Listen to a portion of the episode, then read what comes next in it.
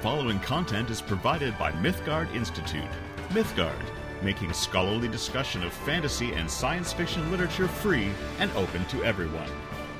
Good evening, everybody. Welcome back to the Mythgard Academy. This is session number three on Inferno. Uh, and actually, I want to start tonight. Uh, we uh, ended last night talking about the. Um, uh, last night. last night in the world of the class. Um, uh, anyway, um, we. Um, uh, we ended last time talking about the discussion among the three blessed ladies uh, who send Virgil down, who end up uh, through a process of delegation uh, sending Virgil down to help out Dante.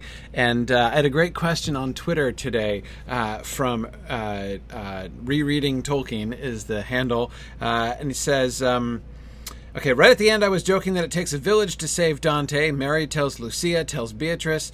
Uh, the question is, why all women? Do no blessed men care about Dante? And that's a great question and a great place to begin. Um, first of all, can I just say as a side note, and this is going to be true a lot of the times. I know you guys are going to joke about how I'm I'm always saying that I have no idea the answers to any of your questions, but it's more than usually true with Dante. But it, the point isn't necessarily just that I am ignorant, though that is often the case and certainly a contributing factor. But the issue is that a lot of questions that people ask are questions which are like dissertation topics, basically. I mean, like that question. That's a great question. Wonderful question. Would be a brilliant subject for like a master's thesis, essentially, uh, on Dante. Um, and uh, certainly on like the whole, um, the whole, you know, I don't know, like, uh, well the the primary topic that I'm just about was going to start class talking about tonight anyway, um, which is the courtly love thing. I, I almost talked about it last time, and then I decided to um, not talk about it. Uh, so let me let, let me explain uh, what I uh, what I mean by it uh, and and what's going on here. So I'm going to try to do this the, uh, very briefly, uh, and I'm going to be treating extremely briefly a very long and very complicated subject. But, um, long story short, uh, in the middle of the Middle Ages, in like the 12th century, is when it really uh, picked up. Um, there came to be a really popular um, subgenre topic, not exactly subgenre, even so much as sort of theme, uh, theme of discussion in literature in uh, in the Middle Ages, which has been called courtly love. It was certainly associated with uh, courtoisie, uh, with uh, courtesy. Uh, though many people have challenged whether that's a really good name for it, I'm not too bothered one way or the other. But the point is, this became really popular. And what courtly love was, it was there is always from the beginning an element of humor in it. Like it's kind of a joke from the beginning. Um, uh, and the joke of it is sort of, on the one hand, kind of turning the love situation around, by which I mean, of course, like look, male female relationships were fairly one sided in the Middle Ages. Newsflash, right? Like women did not actually have a lot of authority here, right? I mean, you know, a woman's life was being under the authority of her husband until she was transferred to the authority uh, of her father, until she was transferred to the authority of her husband. Um, you know, a, a, woman was often treated like the like the the property, of, uh, you know, or in, even legally considered the property uh, of her father and then her husband. Um, so the kind of reversal of that, right? To not only so when um, a male lover is wooing uh, the you know his female beloved, um, he would speak of her as if she holds authority. Now, of course, she does have authority. Uh, this is the authority that she has. of She has the authority to say yes or no uh, when he is wooing her, um, and uh, this invests her with this like unique slice of authority. But much was made of it, and it was a lot of fun. Uh, people really enjoyed uh, this, and it um, it came to be. There was a, a bunch of satire that was um, uh, there was a bunch of satire that was uh, uh, uh applied to it as well. That is, uh, sort of political satire. There was deliberately politicized language used. That is, like the um, uh, the the you know the the the lover uh, would address his beloved as like my lord, like he would use a political title like you would use to your to your feudal overlord, um, and uh, and of course much play was made with that too because of course how did does it does everybody know how you, when you swear an oath uh, you know of loyalty to a lord or a king how is that solemnized what is this what is the ceremony by which uh, that kind of a vow, an oath, a fealty is solemnized. Does anybody does anybody know that? Exactly, with a kiss, with a kiss, a mouth to mouth kiss. Yes, exactly. You would kiss your lord on the mouth, uh, and that is the ceremony. So much play was made on that, like you know, uh, bestow upon me the kiss. Like I will bestow upon you the kiss of loyalty. Again, it was it's fun, right? Um, it was also. Um, it was also uh, made into a kind of sort of joke, sort of satire about religion as well. Um, you know that the lady is treated like a saint, and you know she is like holy and above, and uh, and you know you you you pray to her, you supplicate her to ask her to bestow her blessings upon you, and that grace should through her flow down upon you. You can, I, I probably many of you don't need me to expand on how the uh, off-color humor just flows when you start going in that direction. And that's exactly what happened in a lot of medieval poetry. Um, and you end up with, of course, because it's the Middle Ages, you also end up with this like really complicated like hierarchy of love. So you have like the, you know, the prelates and the bishops of love, but they're ladies, right? So you've got like the ladies who are the, you know, like the archbishop of love, you know, who like is overseeing all the other ladies who are the, uh, you know, it's, it's, it's, um, it's complicated and it's fun and it's, um, Anyway, so that's uh, that's what was happening. Now, one thing that's let me just say on the side, one thing that's not really certain, I'm rarely really certain about, is exactly how serious anybody was about this in the Middle Ages. Um, this is something. It is this tradition, it is this courtly love tradition to which so much of modern concepts of love and romance come. I, I, mean, it's it's it is really the birth of of a very great deal of our modern conceptions, but conceptions which go back. I mean, and I'm I'm using the word modern to mean like from 1500 on at least, uh, maybe 1400 on. Um, so, uh, I mean, just all of these things. It's just it's it's enormously influential but although it gets taken extremely seriously later on, it's less clear to me how um, how how serious people were about this at the beginning. It seems to be even a largely kind of literary game, and I'm not sure that everybody wasn't just kind of laughing and giggling about it uh, as they were doing, especially at the beginning. But you know, some people took it much more seriously than others. Some people got seriously offended by it, which is hardly difficult to understand, uh, and uh, were kind of alarmed because it was, you know, teaching things like, uh, you know, marriage is not or love is not possible within marriage. Like the only uh, the only place where love can be legitimate is adultery. So there's this whole like black is white, white is black, upside down morality that was associated with it, and like it's uh, we're uncomfortable with that in lots of ways. Uh, anyway, it was. Um, it was complicated right? But it was fun. It was fun it was scurrilous it was satirical it was uh, sexy and it was complicated right? But it was the big uh, again not genre because it spanned across genres. It was influential in multiple different literary genres. Um, it was the um, uh, really one of the pr- primary and dominant literary movements in uh, in the you know the High Middle Ages. So, um, the um, uh, now Dante. Dante begins.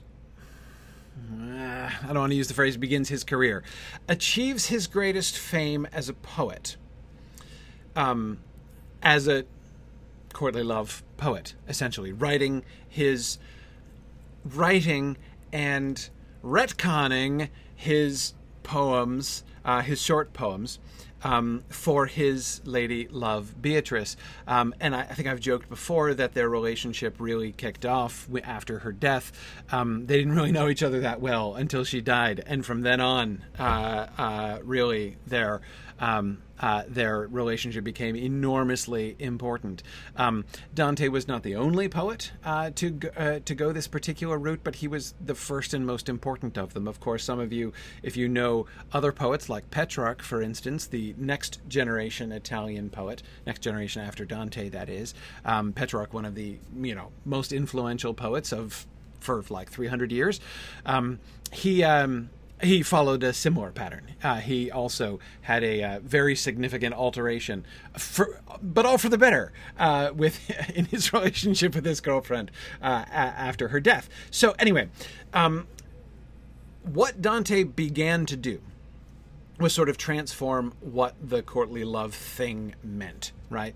I mean, he was already beginning to transform that. It was uh, the, every you know part of the part of the the spirit of the courtly love literature, part of the the the rules, the well, the framework. Let me say it that way. Part of the framework of the courtly love thing in the Middle Ages is that love has this rarefying and no, uh, ennobling um, uh, effect upon lovers, right? Especially upon the masculine lovers, who are usually the ones who are, you know, pushing things forward. Not, I mean, the women often get nice speeches too, and you'll get women who fall in love at you know and have uh, fancy courtly love speeches and stuff. But it's normally the men doing the wooing, um, and they who are you know elevated and improved because of course the emphasis is on that because the lady is the one who is bringing them up right they are looking up to her and she is uh, she is the one who is high above them and towards whom they are aspiring and so they are the ones who are being ennobled because you know they're the ones who really need the ennobling um, anyway, so it was considered morally ennobling. Again, how seriously people were taking. I mean, I get the impression that a very great deal of a lot of the early people who were talking about the ennobling passion were kind were like giggling about it, right? Like, you know, to the extent that like it, you know, yes, like when you're trying to convince somebody to go to bed with you, you like go out of your way to act in. So, so yes, wow, there's a huge transformation that's come over him, hasn't it? Um, like, isn't hasn't he been ennobled? Like, isn't this you know is you know he now he's aspiring to high things, and I, I think that most of them thought that was funny the whole time because the explicit goal of courtly love was to get the woman in bed. Um, there's a, there's an odd modern idea that medieval courtly love is like this like completely platonic you put the woman high on the pedestal and it's like it's just all it's all idealistic no well after Dante, much more so, right? But that's a change that Dante himself effected in the courtly love tradition. From the beginning, it was explicitly all about getting the woman in bed to achieve the final act of Venus, as the uh, uh, rather uh, satirical clerks who wrote the the earlier stuff uh, would often say. Um, uh, I, that's that's that was that was definitely that was definitely the point, right? Um, this is why, again, the significance of Beatrice's death. That's why Beatrice's death is so important, right? Because it's basically his love for Beatrice transforms transforms him and continues to transform him after she has been physically removed right from the world but she still as an ideal uh, and you know in his dreams and things she she still forms this goal which is continuing to pull him past any purely uh, carnal uh, concerns and uh, and out you know into into something. So basically, Dante was one of the people who really popularized the idea of um, courtly love as something which actually does take you that love as being something that actually does take you out of yourself that actually can elevate you. And in a sense the comedy is the most uh, astoundingly brazen example of this. Remember it's going to be beatrice his lady love his his his love object in his life who is who first sends Virgil to bring him out of his forest of despair, right out of his dark forest, um, out of the danger that we saw him in last time in Cantos 1 and 2, uh, and leads him ultimately to her so that she can then lead him on and bring him to God him she is going to literally bring him before the beatific vision of the face of God himself. Um, and that is really like the final statement um, it, there, nobody ever in love literature is ever going to go further than Dante goes in the comedy uh, to suggest the significance uh, of the ennobling passion uh, of love, or you know, the, the the ennobling effect of love on people. Um, so this in part is a long uh, this is an explanation that was required anyway uh, but it's also kind of a long-winded answer to that uh, tweet. Um, uh, this is why it's women. Um, are there blessed men interested in dante's well-being? Possibly but that's not the point here. Um, Dante is just as we see Dante deliberately setting out to do a whole bunch of things, right? He's he's he's like somebody who's setting out, going out to set a bunch of records, but it's not just about setting a bunch of records. It's about completely changing a tradition. Just as he's completely changing the poetic tradition, the status of his language, and all kinds of things, right? He's he is. Um, being a pioneer uh, in all kinds of ways and extremely self consciously. He is doing that as well, taking sort of the next and uh, uh, you know sort of um, final step uh, in transforming uh, the um, the courtly love tradition. And I will say, Dante's gonna win this one. Um, all that stuff that I was just pointing to, all of that. Um, is, okay, not all of it, not all of it. Very much of most of the scurrilous satirical stuff which like gives me the impression that I think it's at least very likely that almost everybody who read it and almost everybody who wrote it were all giggling up their sleeves the whole time, that this was all just like one big inside joke, that they all just found tremendously amusing, and nobody really took it very seriously, except for the people who were offended by it. Um, uh, that's that's um, that stops basically. People don't write that way much anymore after dante. And you begin to get the people who are like who speak of and so you know those of you who did the Malory class with me will remember the talk about love and the status of love and and remember how like you couldn't even you like if you didn't have the a reputation as a good lover uh, in in uh, in in the court of King Arthur you were nobody. Like I mean seriously if you don't have a beloved um, then you know who are you? Nobody. I mean, seriously, there's no point. Um, that kind of, that's all. That's all post Dante. Like the the the um, what was a joke and honestly a dirty joke at the beginning, he transforms into a transcendent spiritual truth, um, and it's kind of amazing. actually what he accomplished. It's, you know, he's again, he's not the only one uh, to sort of push it in this way, and he's certainly not the last one. Um, but I, Dante really is, in my opinion, the turning point of the whole kind of spirit of the courtly love thing. Um, so it's important to keep that in mind. This is going to come up to be important again when we get to Canto 5, which, who knows? Maybe it'll be today. Let's see. Um, this is the response of Dante when he hears about the call, about the fact that it was Beatrice who, remember, he was doubting. This is the end of his I'm not Aeneas, I'm not Paul doubt, right?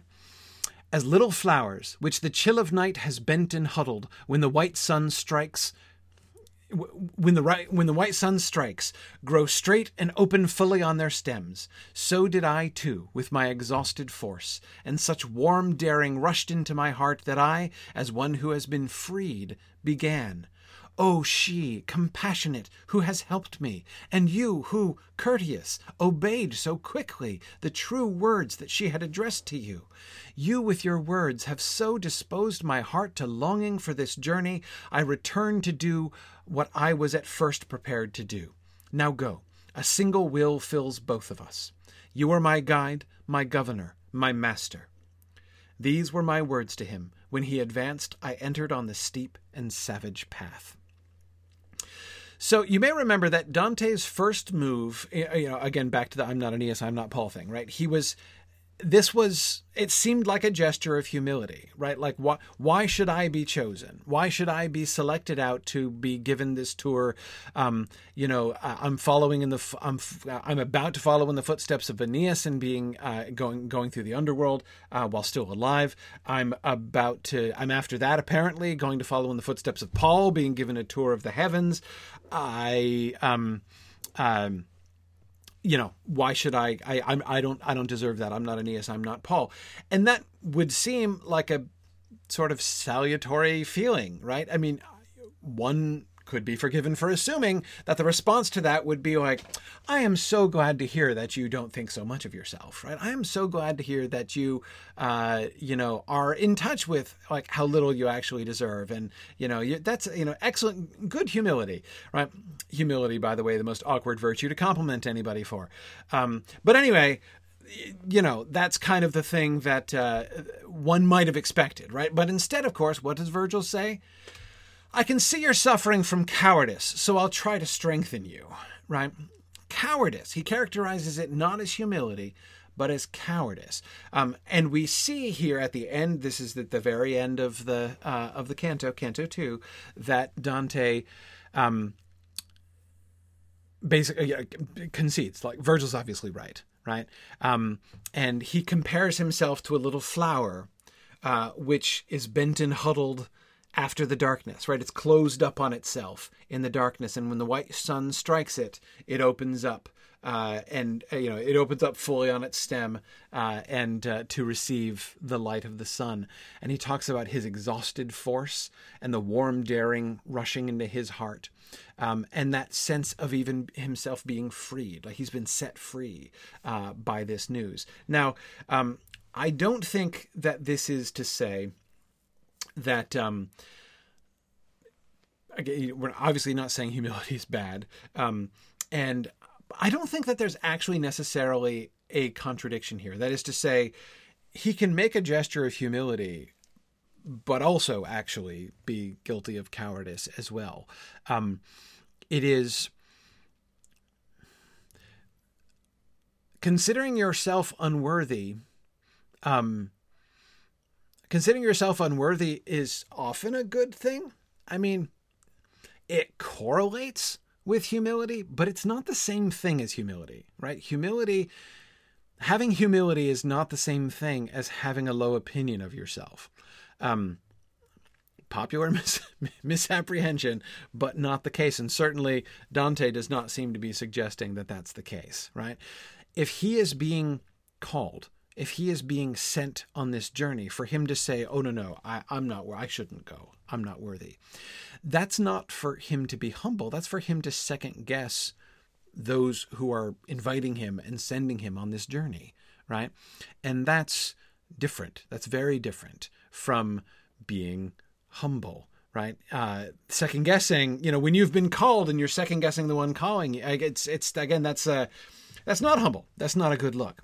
Um, and and that seems to be the point uh, that Virgil is making, and that's what he sees here, right? Knowing how this came about, right? Knowing that uh, Beatrice has called him, and again, it's not just like, oh, my girlfriend asked, well, then okay, right? It's it's not, it's certainly not him saying that, like, well, you know, um, I wouldn't do it for God, but I'd do it for Beatrice. Again, that also is not what he's saying, um, but rather.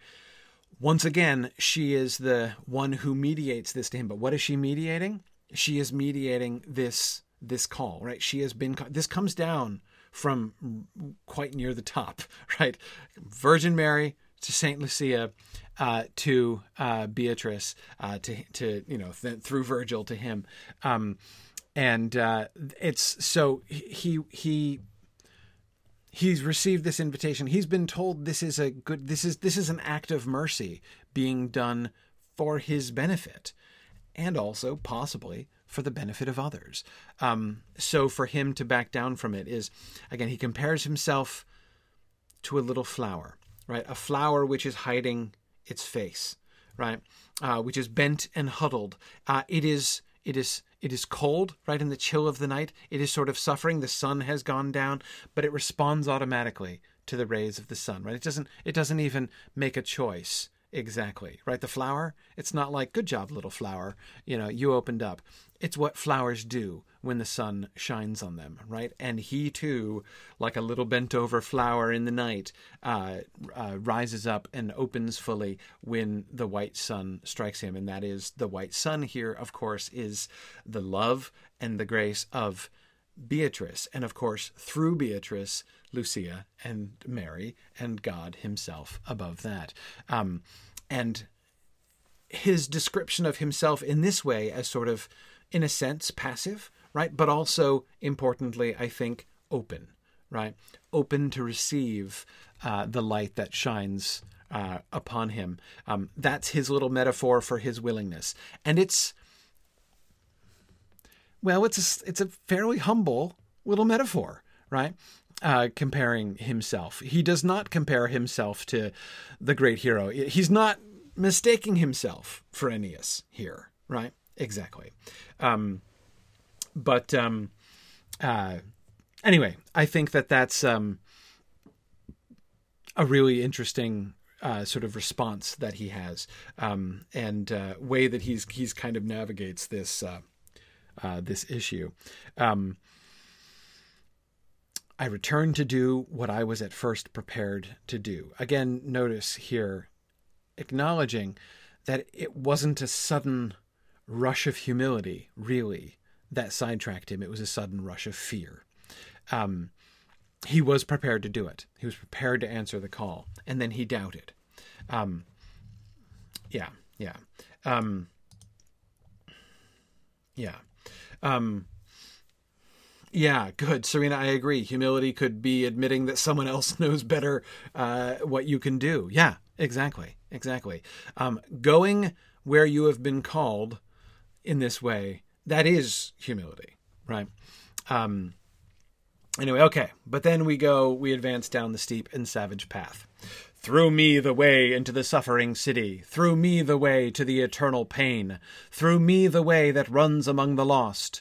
Justice urged on by my high artificer, my maker was divine authority, the highest wisdom, and the primal love. Before me nothing but eternal things were made, and I endure eternally.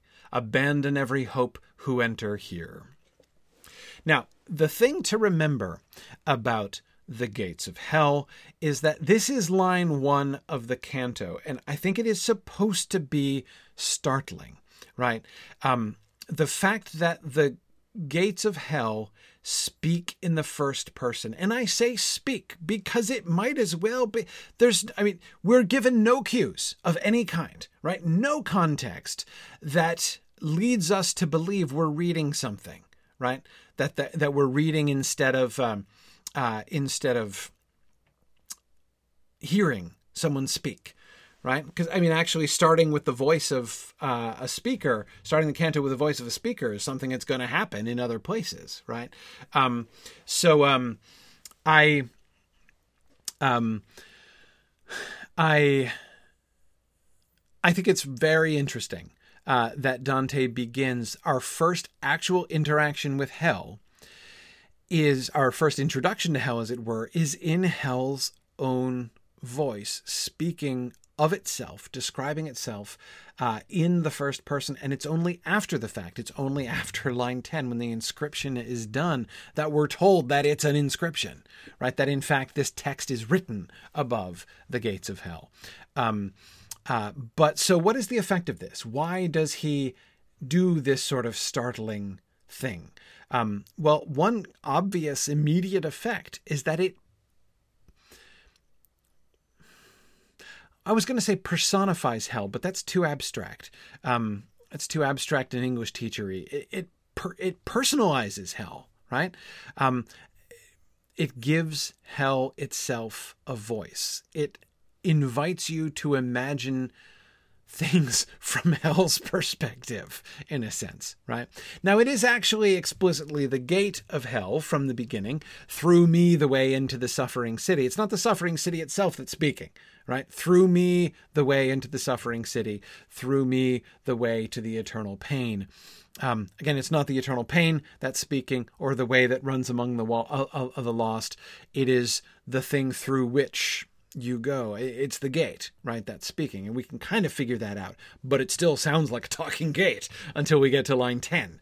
Um, so, and that is an interesting thing that hell should be in this way made personal, made even active, as opposed to passive, right? It's not just a place where people go.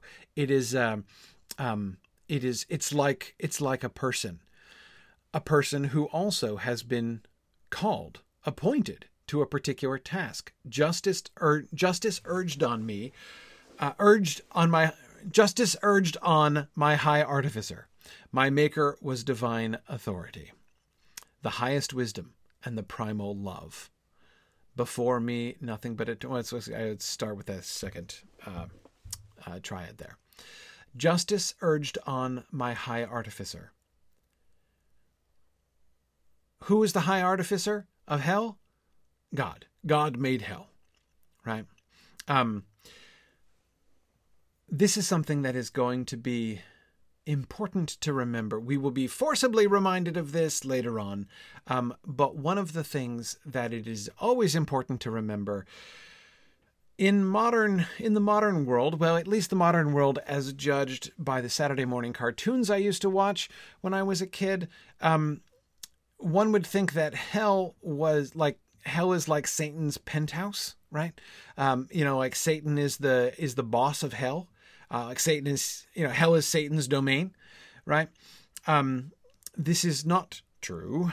Um, uh, hell is first and foremost Satan's own prison and punishment as well. Um, it is not the place that is run by Satan and the demons. It is the hell and the prison of um, Satan and the demons. Um, so d- uh, d- d- hell is not the work of Satan. Hell is the work of God, right? That's extremely clear here from the beginning. Um, and why? Um, justice urged on my high artificer. It was justice that urged him on to make hell. My maker was divine authority, the highest wisdom, and the primal love. I think it's no mistake that there is a triad of things that is used to describe the Maker here, to describe God divine authority, the highest wisdom, and the primal love. Um, is that meant to map directly onto the Father, Son, and Holy Spirit? I'm not sure, but I would guess that it may well be so. Um, but um, uh, but there we are. Uh, so my Maker was divine authority, the highest wisdom, and the primal love. These three things we are reminded of, these three uh, elements, aspects, qualities of God, are the things that the gates of hell point to, right? Um, authority, right? God is the one who has the authority and the right power to judge. He has the highest wisdom um, the one whose judgment will be in erring, and the primal love. It, he is the, the, the source of all love, and that is not to be forgotten in the context of hell. Um, the place of pity in hell is going to be an interesting thing to be looking at uh, as we uh, as we go through. Um, yeah, yeah. Um, Interesting. Yeah, William uh, Coley says this almost makes the gates seem like a mirror image of St. Peter. Uh, St. Peter, of course, who is traditionally depicted as having the keys, uh, right? He's the keeper of the keys to heaven. Um, uh, and uh, yeah, so instead of like meeting Peter at the pearly gates, you meet the inscription at the gates of hell, right? Um, uh, who introduces itself. Yeah, yeah. Um, yeah, good. Um,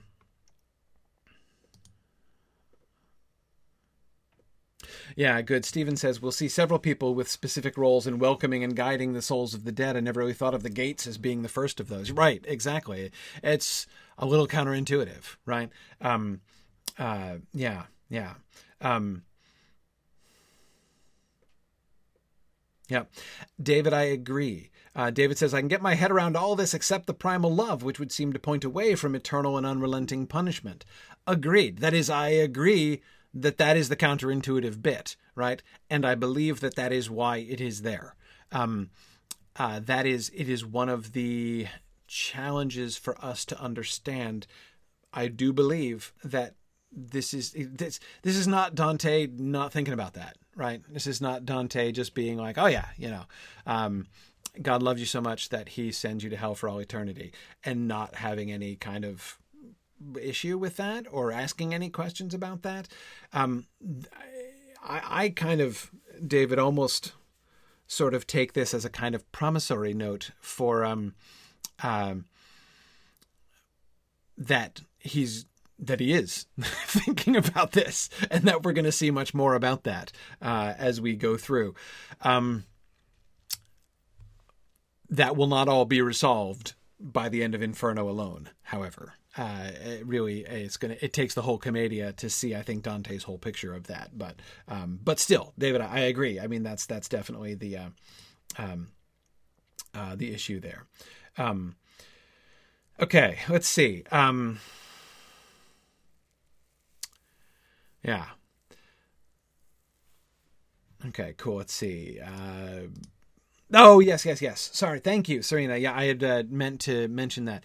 I just as a side note, people were asking about, um, and Serena, I bet you were typing that when I was talking about the devil not ruling in hell, right?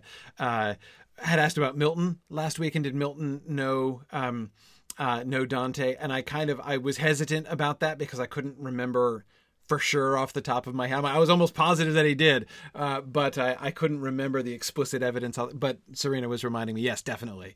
Uh, uh, my my impulse was correct and can, can safely confirm uh, that Milton did in fact know Dante very very well. Um, um, yeah, yeah. Um, good, good. Um, okay. Um, now, good. Jameson asks Would Dante have been a believer in predeterminism? Uh, really good. That is to say, like, are some people just like predestined to hell? Like, this is, this is, it's not, um, you know, does he believe in free will or does he believe that this is just sort of the way that things are? Well, I, I would say we'll see, right? Uh, we'll see what we think uh, as we as we go through.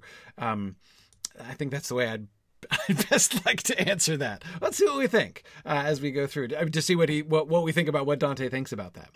Um, yeah, yeah. Um,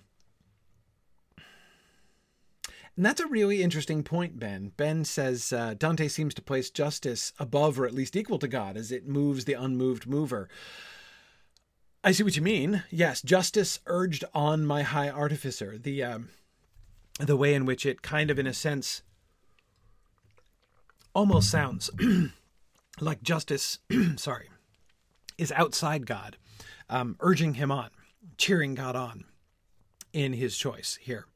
Um, no, I don't think that's what it's saying. Uh, I think that it's it is talking about like, um, you know, of the qualities of God, what was it that uh, you know impelled him to make hell? And the answer is justice. It's justice that urged on the artificer.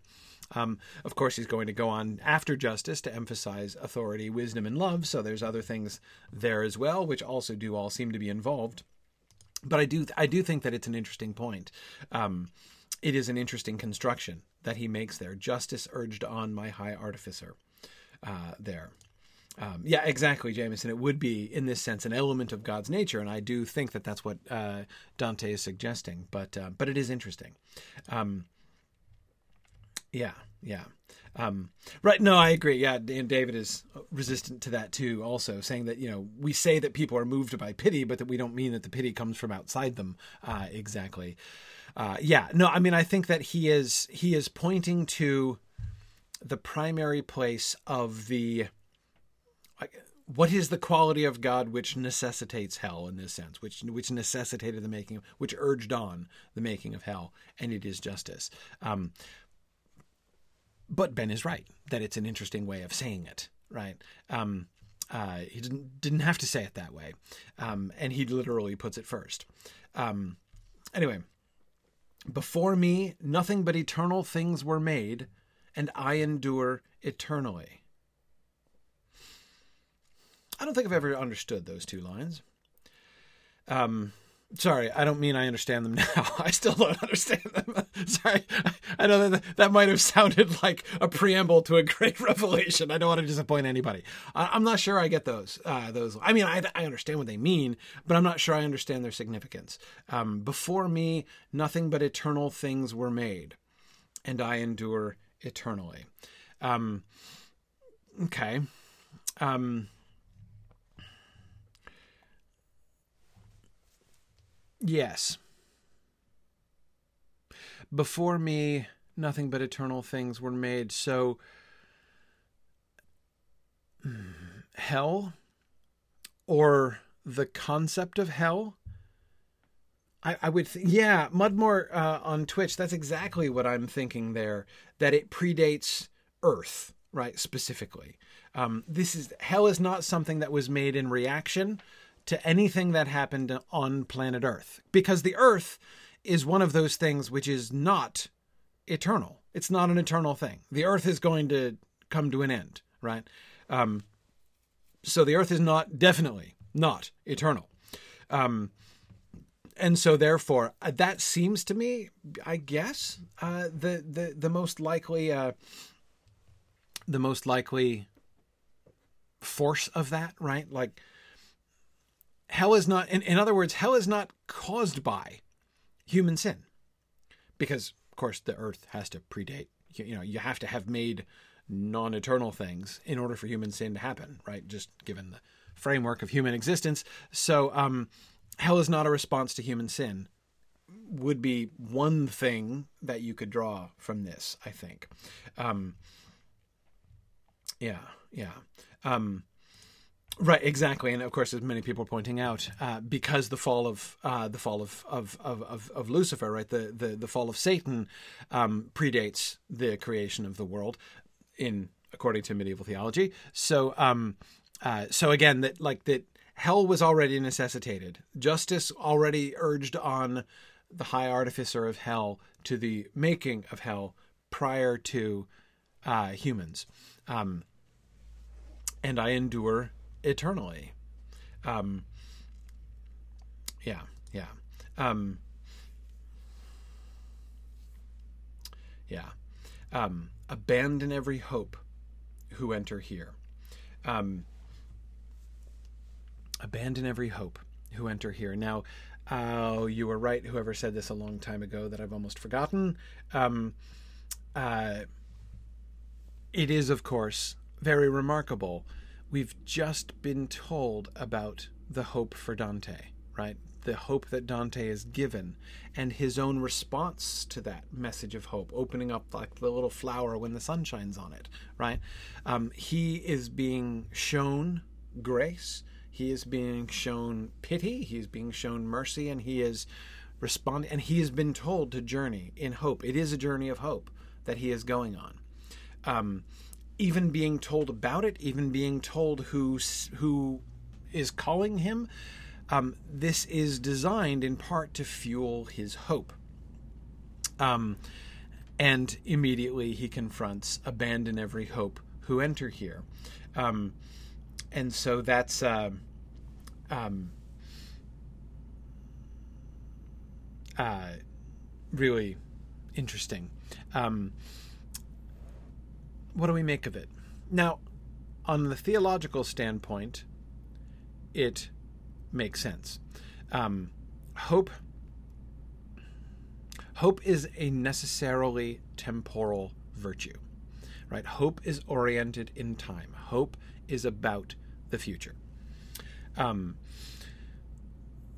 the time will come when hope shall cease one way or the other, right?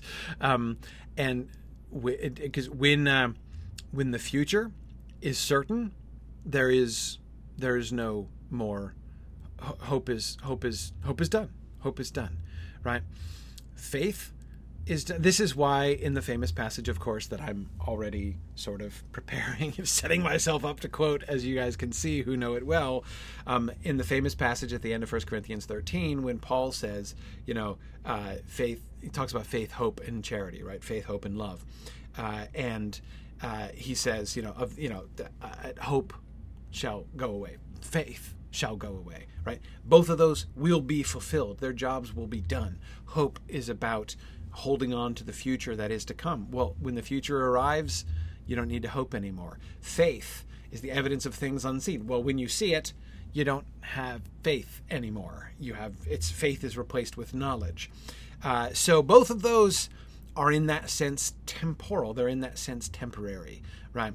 Um, love, however, continues and endures, uh, and which is why Paul says the greatest of these is love. Uh, now Hope. So they should abandon hope who enter there. Hell is a one way street most of the time. There were a, a, bunch a bundle of exceptions, of course, as we saw it, as we'll be reminded of in a little bit. Uh, that is all of the Old Testament patriarchs and everybody, uh, all of the uh, souls who would be saved by Jesus when he harrowed hell. Went through the gate and came back out again, following Jesus as he brought with uh, them with him up to paradise. Um, so that's um uh that's there's less than a hundred percent uh, uh, retention rate uh, in hell, um, but uh, but Veronica exactly. Um, those who are in hell c- cannot repent. It's done. There, there's there is no there is no hope. There is no change. Um, it is um, it is it is over and this leads us back to David as you were talking about so so what about the primal love right? And also what about pity? What about compassion for those who are suffering in hell? As I say that's going to be one of the interesting things to watch as we go through. Um, yeah yeah. Um, let's keep going. These words their aspect was obscure. I read inscribed above a gateway and I said Master, their meaning is difficult for me. And he to me, as one who comprehends, here one must leave behind all hesitation. Here every cowardice must meet its death. For we have reached the place of which I spoke, where you will see the miserable people, those who have lost the good of the intellect. And when, with gladness in his face, he placed his hand upon my own to comfort me, he drew me in among the hidden things. All right. Uh, Virgil's explanation, his gloss on the inscription. Here one must leave behind all hesitation. Here every cowardice must meet its death. Of course, he's still thinking about Dante's fearfulness um, uh, and uh, low opinion of himself in um, uh, transitory low opinion of himself uh, in Canto 2. Um, but um, here one must leave behind all hesitation. And it's interesting, again, if we through me the way into the suffering city, through me the way to the eternal pain, through me the way that runs among the lost. Okay. Um, here one must leave behind all hesitation.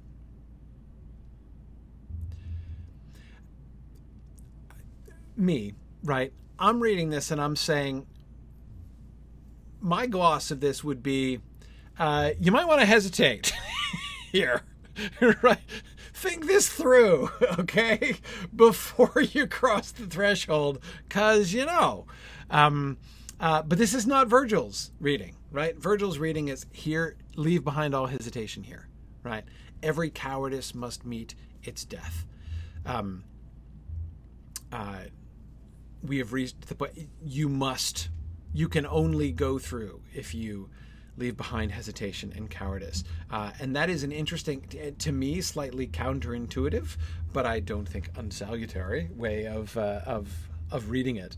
Um, but um, yeah, yeah. Uh, what on earth do the good of the in- does the good of the intellect mean? Yeah, David, that's a really interesting question. Again and again, I'm gonna uh, take the long view on that one. let's remember that phrase the good of the intellect lost the good of the intellect let's keep that in mind too um, i want to be kind of collecting some of these phrases uh, that we should be kind of carrying with us uh, as we go through the rest of the poem and watch watch how dante responds to things watch the kinds of lessons that he is being taught by Virgil, watch Virgil's own example, not by the way that Virgil is necessarily ideal, right? Like, we got to be careful about this. Virgil may speak here as one who comprehends, but there are limitations to Virgil's comprehension, right? Um, he knows much, and he is very wise, um, but um, he's he's never seen the face of God, right? He is outcast himself. Uh, so just because Virgil says something doesn't necessarily 100% prove uh, that it's correct. So uh, we just, I, am not saying it's going to be wrong all the time, and we should be, uh, you know, uh, like re- reversing Virgil at a moment's notice. But I'm just saying that it's, uh, uh, we have to keep that in mind. Um, yeah. Okay. So, um,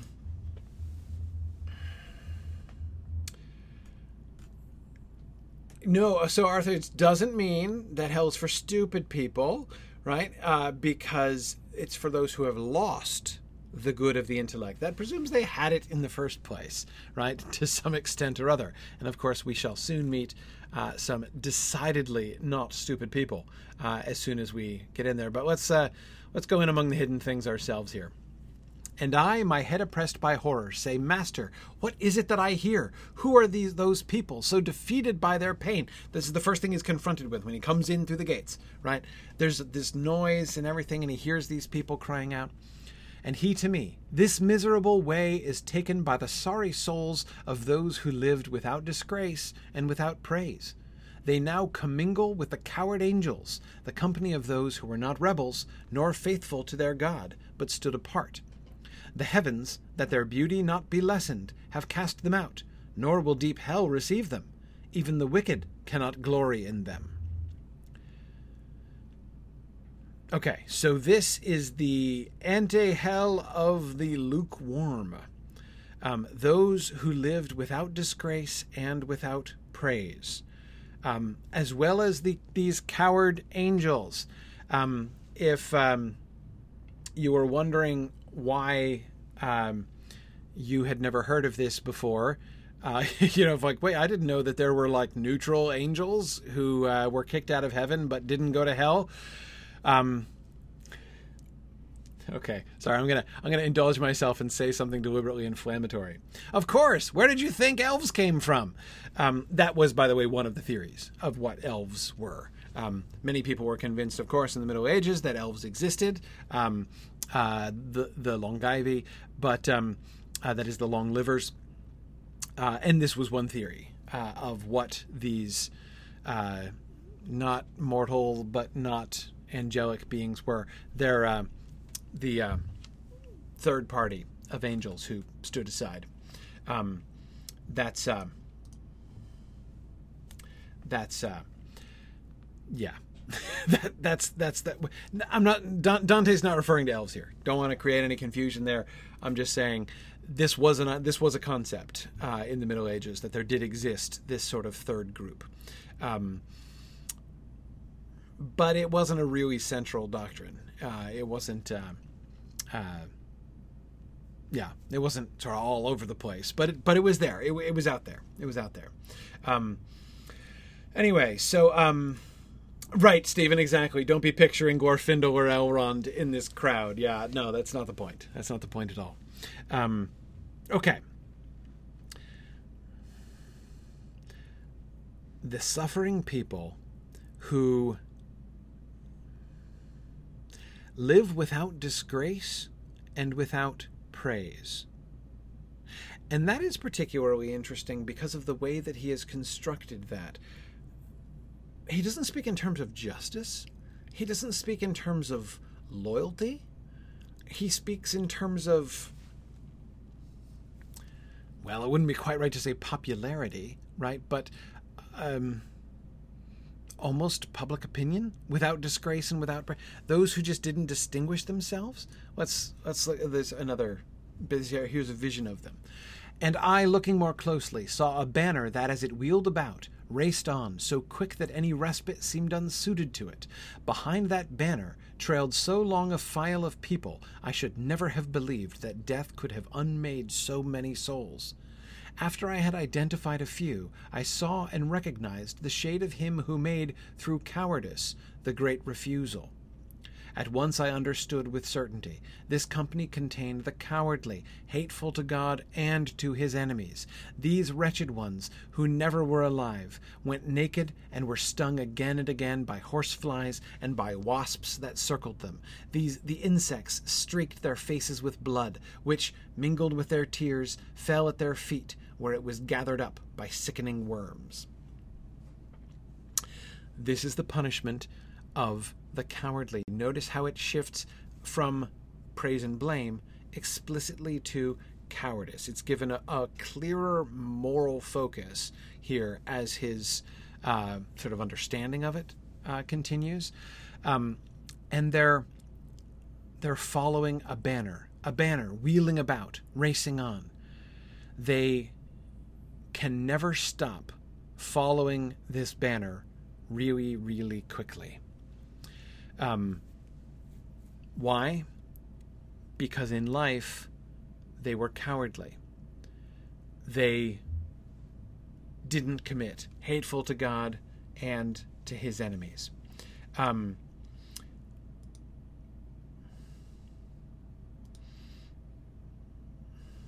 yeah.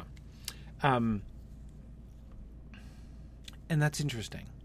It's interesting because it sounds to me like a reversal. Almost. It's like a reversal, right? Um, they are condemned to do for all eternity what they did not do, what they failed to do, because they are defined by their inaction by what they didn't do. These people didn't, in a sense, they didn't do anything wrong. They didn't do anything at all. Um, the thing of which they are guilty is a negative thing cowardice. Um, cowardice, doing nothing, being nothing, accomplishing nothing. Um, charging along behind a banner is exactly what they did not do in life, right? Had they gone behind a banner, any banner, right? Even a bad banner. Had they had they even been enthusiastic supporters of the wrong side, um, it uh, it would have been uh, it would have been better, right? Um, see, I don't think so, Brian. I don't think it is that they went through their lives as followers of others, not distinguishing themselves, and now have to follow this banner. I don't think so. That is because I don't think that he's suggesting being a follower is bad. Like only being leaders are worth anything? Um, I don't think so. Uh, being a good follower is a good thing. Um, uh, there are many, uh, not only in hell but also in heaven, uh, who were good followers behind one banner or another. Um, yeah, yeah. Um, yeah, Gerald is uh, remembering, of course, the servant who was uh, punished for burying the talents. Of course, several of you recognized my uh, illusion in the previous um, uh, my previous subtitle, uh, which I which was neither hot nor cold, uh, and that is the the condemnation. It was the Church of Laodicea, wasn't it? I'm trying to remember which of the seven Asian churches at the beginning of Revelation it was. I sometimes forget.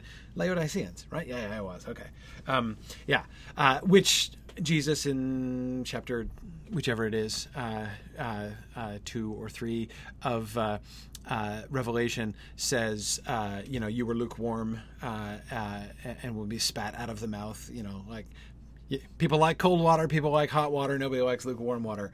Um, I would that you were hot or cold. Um, yeah, yeah. Um, yeah, Michael, exactly. These are people who were so afraid of choosing wrongly that they neglected ever to choose, right? And that itself has been a kind of choice, right? At least it has determined their their destiny, right?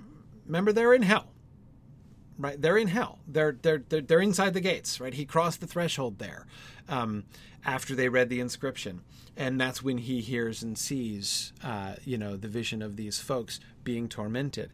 Um, he's not yet really gotten to hell proper. They're still they're still um, not really sort of welcomed in hell. Um, but it's also almost like this kind of um, uh, this kind of state, this kind of marginal state, this kind of cowardice, this kind of negation. It's almost like a sort of special hell of its own, right? I mean, there's no question. Um, uh, there's no question that they're be punished, right? We get the insects, we get the worms, um, we get the blood. Um, there's no question. Uh, we, of course, we get their their their screams of torment. Um, this is uh, this is not a good outcome. So it's not to say that like they were neutral. So you know they're being treated neutrally. They're not being treated neutrally, um, but they are being separated out. Um, and that's um, that's I think important. It makes this it makes this space a, a, sort of an interesting one to me. The thing that's most interesting about it is that Dante's hell is very rigidly structured. Um, you know, lots of people, ha- and it has, uh, um, you know, inspired many a diagram over the years. Um, and, but this spot is kind of weird. It's like this extra zone outside it he hasn't gotten to the first circle of hell yet. And there's an important boundary that he has to cross before he gets to the first circle of hell. Um, so there's a very clear boundary of the first. This is not just like a part of the first circle of hell. It is very distinctly demarcated as outside of the first circle of hell, but it's also inside the gates of hell. So uh, it stands out very much in the overall schema of Dante's hell, where everything else has its place but these people don't have a place. It's almost like that in itself is their own, um, is their is is part of their punishment. Um, yeah, yeah. Um, anyway, okay. Then whom do we meet? The demon Charon, with his eyes like embers, by signaling by signaling to them, has all embarked. There's a boat, and there's the boatman, right, the ferryman. The demon Charon, with his eyes like embers, by signaling to them, has all embark. His oar strikes anyone who reaches out, as, in the autumn, leaves detach themselves, first one and then the other, till the bough sees all its fallen garments on the ground. Similarly, the evil seed of Adam descended from the shoreline one by one, when signaled, as a falcon called will come. So do they move across the darkened waters. Even before they reach the farther shore, new ranks already gather on this bank. Okay, so it's a crowded ferry landing, uh, right, to get across into hell. Um, uh, by the way, I'm not going to do this all the time, but this is an important thing. Uh, who um those of you who know the Aeneid, who's the equivalent of the uh, the the the cowardly? Virgil also. Uh, let me not say Virgil because that's confusing. Uh, Aeneas also, when he goes on his trip to the underworld, meets folks in this position on the near side of the ferry, right before he crosses into Hades proper. Does anybody remember whom he meets? Who in the Aeneid are the souls that don't get to cross the river? Virgil quiz. Virgil quiz. The answer is the unburied. It's the unburied, those who die and who never have the proper funeral rites. This is where he meets with um, one of his companions, who is not buried, and he promises to go back and bury him when he gets back. Um, um, yeah, people who are unburied. People who are unburied. It is um, so. that's the the kind of the model that Dante is building off of, and he shifts it very interestingly. Um, those who are on the near side of the river Styx in uh, in Virgil's underworld, in the Aeneid underworld, again, I should I should, I should clarify, um, are objects of pity. It's not their fault. There's nothing they could do, right? And this is what could happen to anybody if those who are still alive. I mean, it's a call to duty, right? It's a call to have compassion on others.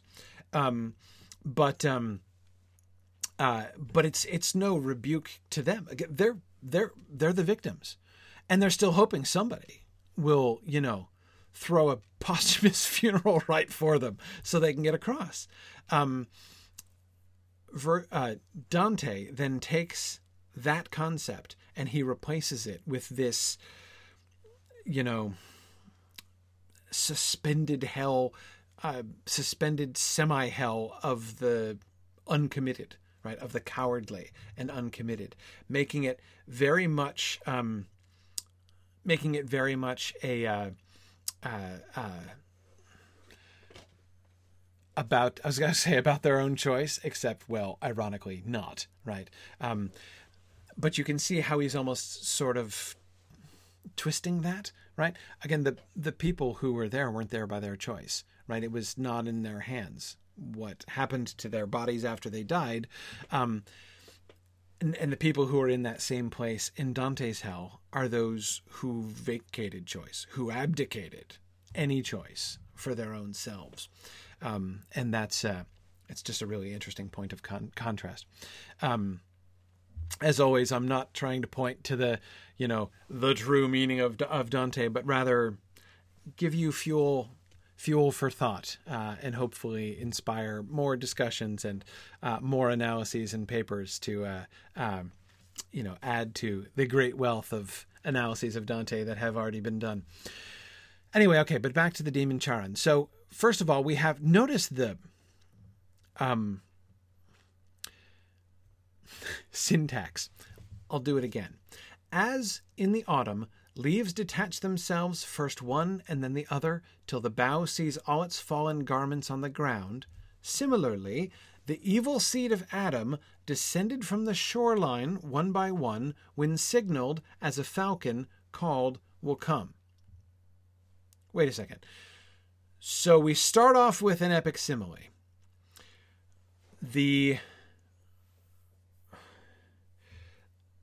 the bank, the shoreline of the river is like the bough, and the damned souls, the evil seed of Adam, right, are like the leaves which fall off the branch, first one and then the other, till the bough is barren, seeing all its fallen garments on the ground.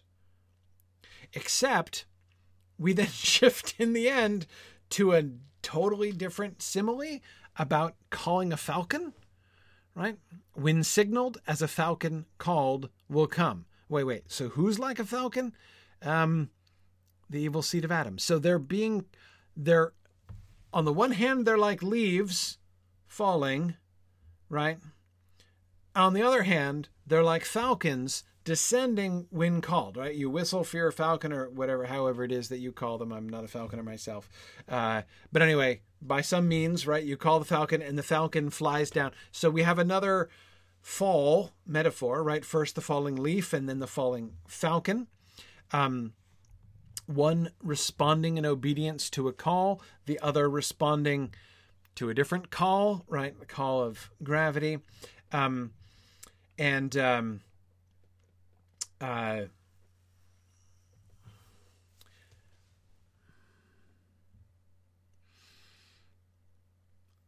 and we have this really fascinating blending of similes. Um, can I explain the term epic simile? Well, no, not well. Um, an epic simile is a really long simile. Um, that's a, a comically simplistic way of describing it but it kind of works. Um, it's also a simile used in epic poetry, which is an even stranger and more comically inadequate definition of epic simile, but also fair enough. Um, this was a technique that Homer really liked. Um, to me, the key element of an epic simile, like what the point of an epic simile is, it instead of just giving you an image, a thing, right? You know, instead of just saying, you know, uh, they fell like leaves, right? That gives you one single image, right? One single concept.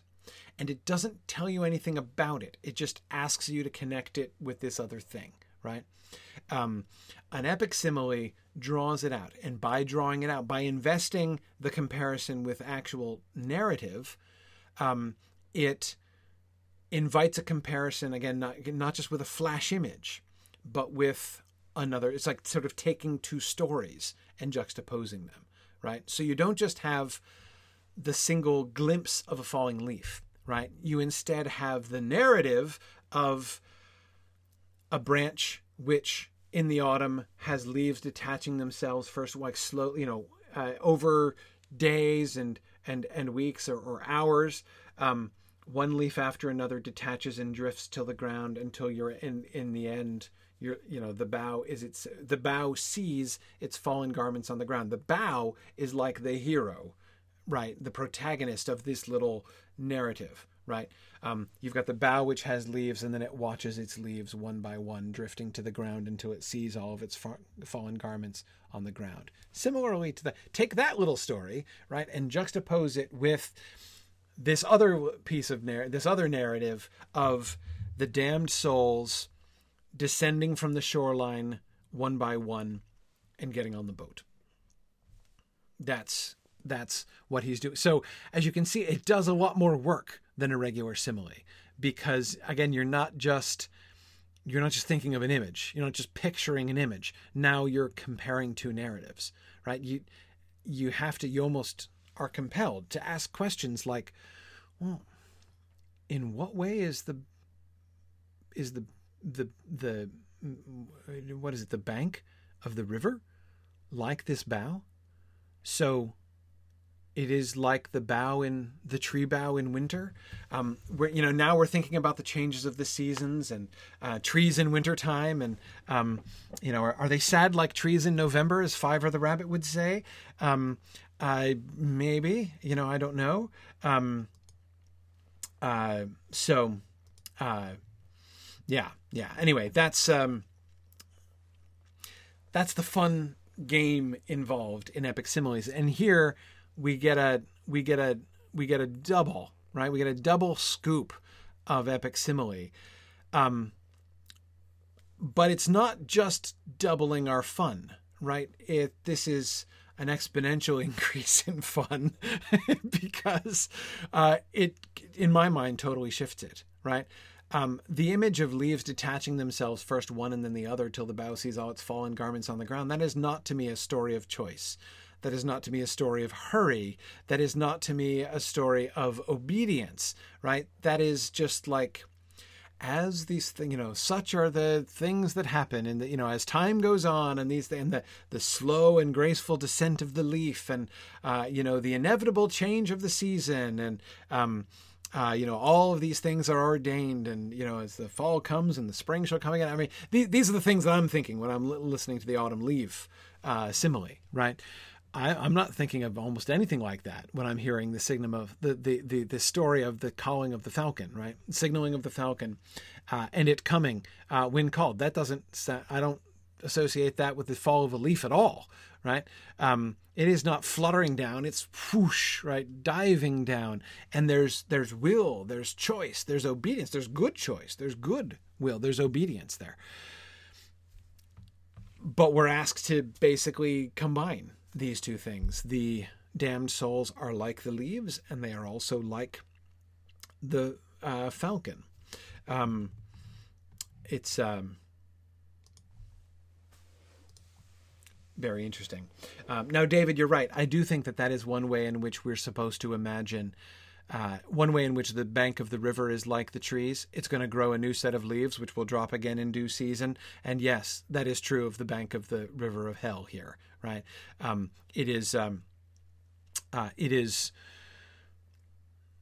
a whole new crop of leaves is going to come up and going to fall off soon. So it does have this kind of that kind of cyclical force to it, right? This is how things work. It's how things operate. Um, I, I, agree. Uh, that that is one of the the the forces of that. Um, uh, Andrew asks, does the evil seed of Adam mean anything specific? Um, uh, oh, well, uh, yeah, I mean, is it supposed to be children of Cain? Uh, oh, no. I mean, like as opposed to children of Abel? No. Uh, or, or, Seth? Um, yeah, no, of course, Abel didn't have a chance there. Uh, but, um, but yeah, no, no, no. Um, I don't think so. Um, I, I, the evil seed of Adam. I think we are all the evil seed of Adam, uh, at least potentially. Um, uh, in my mind, the image of the seed is um, is almost picking. I mean, what what else falls in the fall, right? I could tell you, look on my side yard and you'll see not only the beautiful autumnal New England leaves, but a carpet of acorns on my side yard. Um, and uh, yeah, seeds. Seeds fall in the autumn alongside the leaves, right?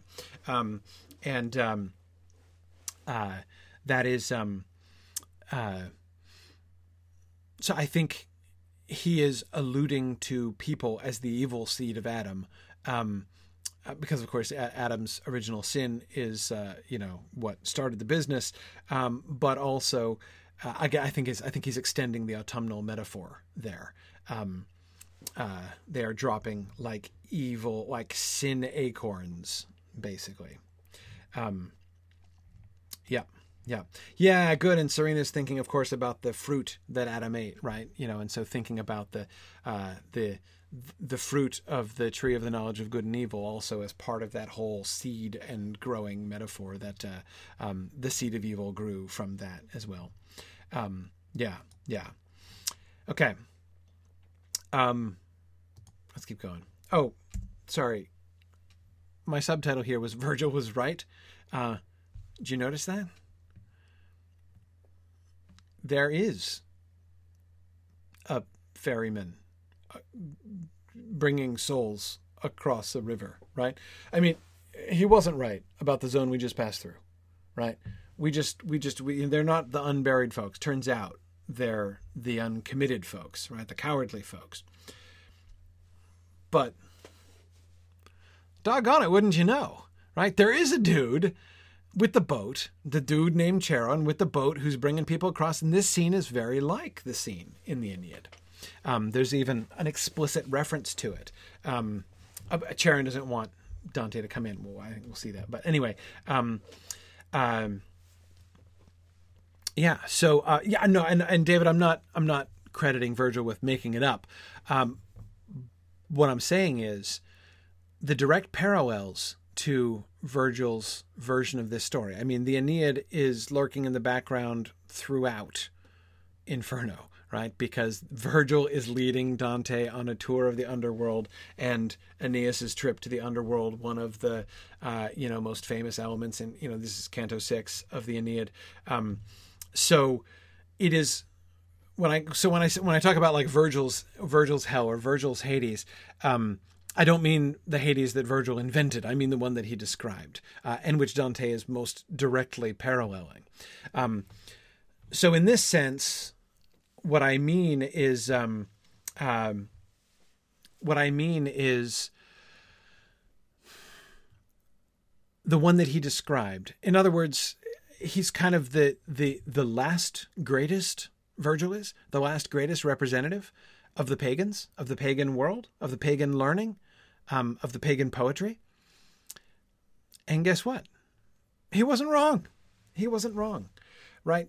Dante is not we can this is right middle of canto 3 we can already see we're not in a completely different world right virgil virgil wasn't wrong not universally wrong there are things that he wasn't quite again like the it's not like he's just like following virgil exactly right we've already had a, a significant recontextualizing of something that virgil himself described namely the you know the thing with the unburied uh, folks but um but um, but he's not totally wrong, right? This is not, you've had the pagan version. Here comes the Christian version, right? Now I'm going to show you the real Christian afterlife so you can forget about all that pagan nonsense, right? That is emphatically what Dante is not saying here, right? Um, and we can see that from very early on here. Um, uh, yeah. anyway, all right. Uh, so the ferryman doesn't want to let him on, right? Um, won't let him on the boat. Um, Aeneas was awkward.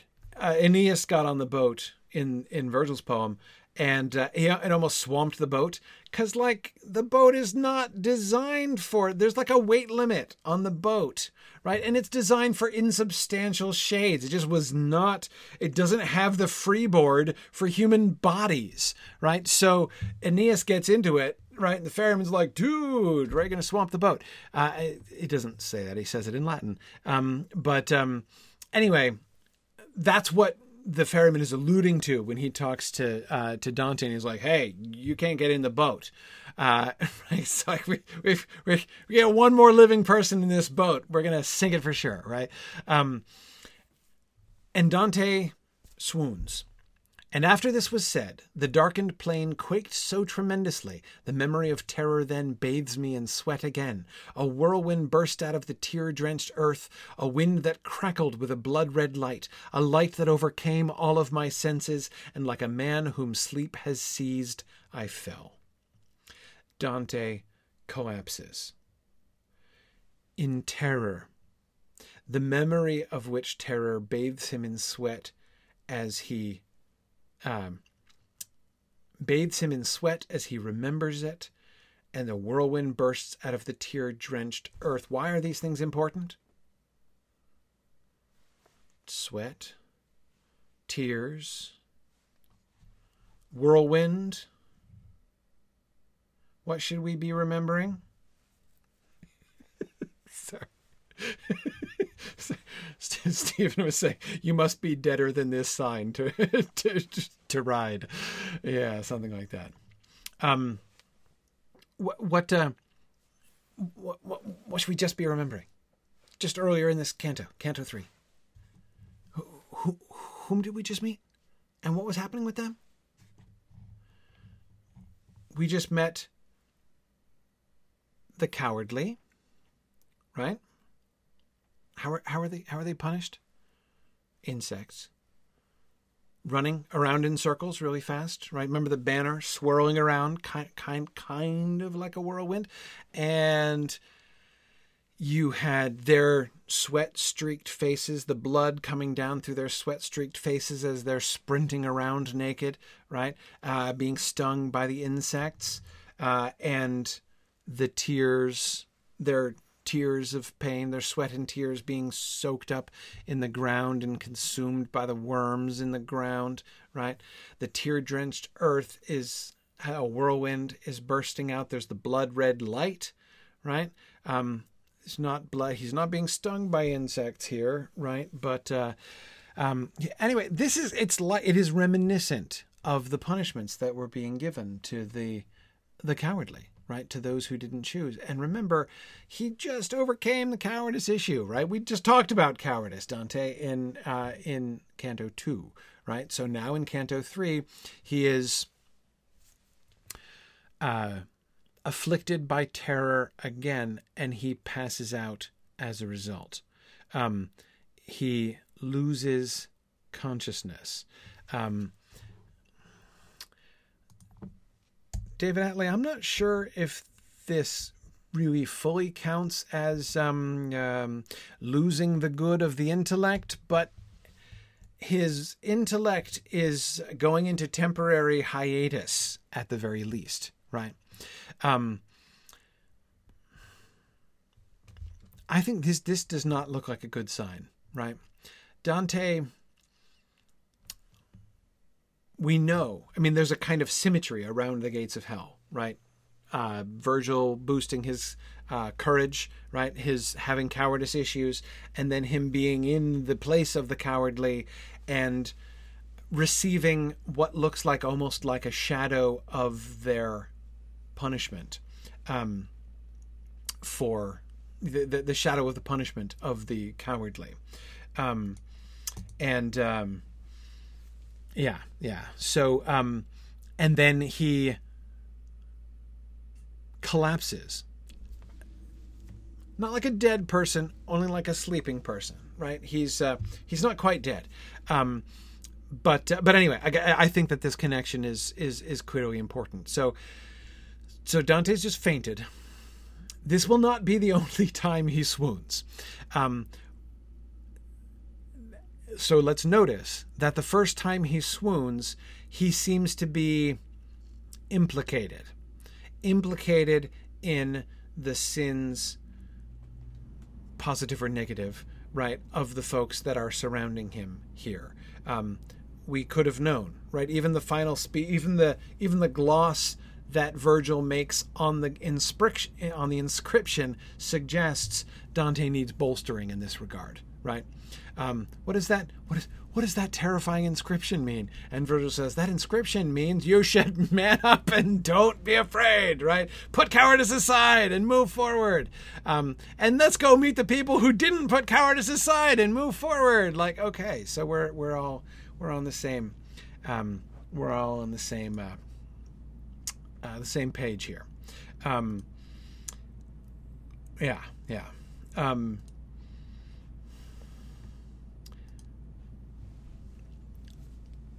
keep that in mind. The heavy sleep within my head was smashed by an enormous thunderclap, so that I started up as one whom force awakens. I stood erect and turned my rested eyes from side to side, and I stared steadily to learn what place it was surrounding me. In truth, I found myself upon the brink of an abyss, the melancholy valley containing thundering, unending wailings. That valley, dark and deep and filled with mist, is such that, though I gazed into its pit, I was unable to discern a thing. He is gazing off a cliff, right? He is on the edge of a precipice, uh, the brink of an abyss, the melancholy valley containing thundering, unending wailings. This is hell itself. So he is now about to cross into hell proper. And to cross into hell proper is to descend. Um, uh, the circles of hell are a downward going amphitheater, right? Um, or like a downward moving amphitheater. Um, so you've got to climb down to get to the first circle. Uh, right again that's why that kind of ledge up at the top where the um, the sort of quasi damned are is uh, uh, sort of in such an odd place um, and Gerald he did move forward while asleep right? It looked like they had to cross the river. Dante sleeps through the crossing of the river. We don't know. Did he cross the river? Did they did they take his sleeping body across on the boat? Um, did he cross by some other means? Uh, we don't know. He actually does travel, apparently, um, while he's asleep, and uh, and he is startled up. He does not wake peacefully, right? He is startled up by an enormous thunderclap, um, and he stood stands erect, erect, and turns his re- his resting uh, rested eyes from side to side. Um, and what he sees is all of um, what he sees is all of uh, uh, of hell. Now, Carrie, I think that that's a really important point, right? Um, only the dead shall cross.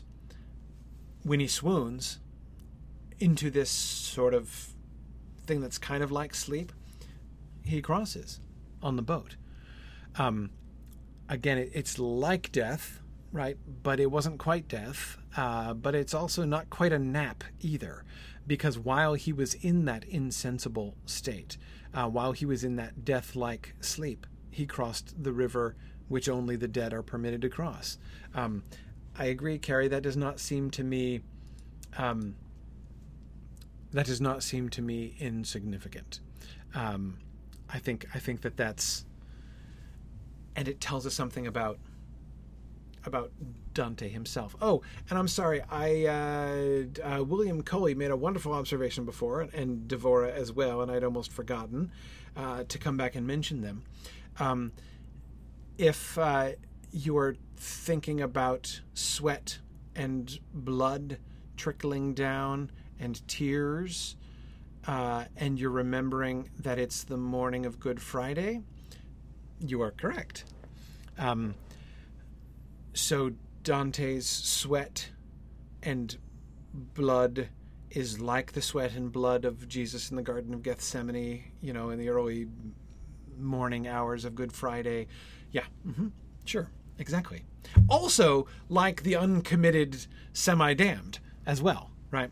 Uh, but remember, that's okay, right? Different allegorical levels, and we're good. But yes, well, well remembered there. Um, yeah, yeah. Um, yeah, and that is really interesting, David. You're right that we get um, at the end of Canto 3, um, we have a light that overcomes all of his senses, right? A wind that crackled with a blood red light, like a flash of lightning, right? And then a thunderclap, which wakes him up. Um, how much time has passed? how far away is the storm? I mean, it does. It, it's like the. It's like his traveling, his swoon, and his traveling is made to feel almost like the interval between the lightning and the thunder. Right? I, I agree. I think that's a really that's a really interesting point. Um, much has happened, much has changed, and yet it's like no time has actually has actually happened. Um, who lives in the first circle of hell? Here, for as much as hearing could discover, there was no outcry, louder than sighs, that caused the everlasting air to tremble. The sighs arose from sorrow without torments, out of the crowds, the many multitudes, of infants and of women and of men. The kindly master said, Do you not ask who are these spirits whom you see before you? I'd have you know, before you go ahead. They did not sin, and yet, though they have merits, that's not enough because they lacked baptism, the portal of the faith that you embrace. And if they lived before Christianity, they did not worship God in fitting ways, and of such spirits I myself am one. For these defects, and for no other evil, we now are lost and punished just with this we have no hope, and yet we live in longing. These are the righteous damned. These are the righteous folks who lived before Jesus but didn't know God, right? The the, the the the the ancient Jews got in, right? David goes in and and the prophets go in and right we get all the you know all these Old Testament figures who go with Jesus at the harrowing of hell. Uh, but the pagans, the righteous pagans, this is where they are. Uh, in what is generally called limbo, the first circle of hell. Um, uh, where the only punishment is sighs, the only um, uh, punishment is living in longing with no hope. Um, they are lost and punished with living in longing but not having hope. Um, notice, of course, Virgil says of these of such spirits, I myself am one. Let's look at more descriptions. Tell me, Master, tell me, Lord, I then began, because I wanted to be certain of that belief which vanquishes all errors. Did any ever go, by his own merit or others, from this place toward blessedness? Any precedent for anybody leaving here? And he who understood my covert speech replied, I was new entered on this state, when I beheld a great lord enter here. The crown he wore, a sign of victory. He carried off the shade of our first father, of his son Abel, and the shade of Noah of Moses, the obedient legislator, of Father Abraham, David the king, of Israel, his father, and his sons, and Rachel, she for whom he worked so long, and many others, and he made them blessed. And I should have you know that before them there were no human souls that had been saved. Virgil remembers the harrowing of hell. Uh, it happened pretty soon after he arrived, actually, right? uh, yeah, he said, I was new entered on this state. I'd only been here in limbo for a few years when the harrowing of hell happens. Um, uh, yeah. Um, the crown he wore, a sign of victory. Um, Adam gets carried off. Um, he's the first one mentioned, our first father. Um, let's keep going. I, I mean, we'll come back to some sort of general things here. After that voice was done, when there was silence, I saw four giant shades approaching us. Uh, so I'm not. I, am not. I didn't. I resisted the temptation to read all the descriptions of everybody. Talking about who is present in any particular uh, uh, circle is always good theater. Um, but uh, here, of course, this is all the great pagans, right? So I skipped over all the philosophers, right? We got, uh, you know, we got all the big philosophers, including the philosopher, right? Everybody knows who the philosopher is, right? In in the Middle Ages, if somebody talks about the philosopher which philosopher? Do You know which philosopher they're talking about? Aristotle. Yeah, Aristotle is the philosopher. Um, so he is the one who is leading the, uh, the yeah. Socrates and Plato are beneath Aristotle uh, in the uh, uh in the the you know the the the consortium of uh, of philosophers there. But this, of course, this is even more important to Dante four giant shades approaching us. In aspect, they were neither sad nor joyous. My kindly master then began by saying, Look well at him who holds that sword in hand, who moves before the other three as lord. That shade is Homer, the consummate poet. The other one is Horace, satirist. The third is Ovid, and the last is Lucan, because each of these spirits shares with me the name called out before by the lone voice, they welcome me, and, doing that, do well. They are all poets, right? These are the great poets, the big four poets. Um, Homer. Notice what he says about Homer. Notice also what he doesn't say about Homer. He calls Homer the consummate poet and depicts him with a sword in hand. Um, he doesn't say anything about Homer's poetry, and there's a very good reason for this. He's never read it. Dante has never read it. Um, nobody had read it. This is long past the time when Greek was generally known in Western Europe and um, they didn't read Homer. Um, they read Latin translations of Homer, often bad Latin translations of Homer. Um, but they speak, they meaning medieval poets in general, speak of Homer like this. He's always given first place because Virgil spoke of, of Homer like that, right? And so if if uh, if in the Aeneid, Virgil, you know, I like it's all you have to do is read the Latin poets, and you will come away with a very uh, high opinion of Homer, right? But it's kind of secondhand, uh, really. Um, so, the uh, you know, the consummate poet, I trust, right? At least we have Virgil's say so on this, um, uh, and Horace, and Ovid, and Lucan. Um, somewhere. Oh, yes, of course. Um, for um, lovers of classical poetry, of Latin poetry in particular, there is a noticeable absence here. Um, if you read that list to folks who really loved Latin poetry, Homer, okay, Horace, Ovid, Lucan, and Virgil is the guide, right? So Virgil and Horace and Ovid and Lucan are there. Everyone's going to be waiting for the other shoe to drop. There is there's another there's a dude missing, right? There's a dude missing. The dude who's missing is almost never read by anybody anymore. Um, modern people still read uh, Virgil still read Ovid. Most of them don't read Lucan anymore, and nobody reads Statius anymore either. But Statius is the th- is the other great Latin poet, um, named only after Virgil and Ovid, and usually above Lucan. Um, so it's uh, he is a noticeable absence in this gathering here. So attentive medieval readers, uh, attentive and well-educated medieval readers, would be kind of perking up at this line, saying, "Wait a second, where's Statius?" Right. So we'll have to see where Statius is. Um,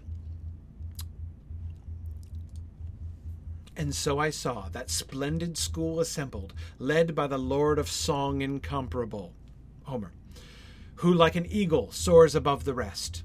Soon after they had talked a while together, they turned to me, saluting cordially, and having witnessed this, my master smiled, and even greater honor than was mine, for they invited me to join their ranks. I was the sixth among such intellects. this is oh, golly. One of the most shamelessly self serving passages in the entire Commedia, right? Um, uh,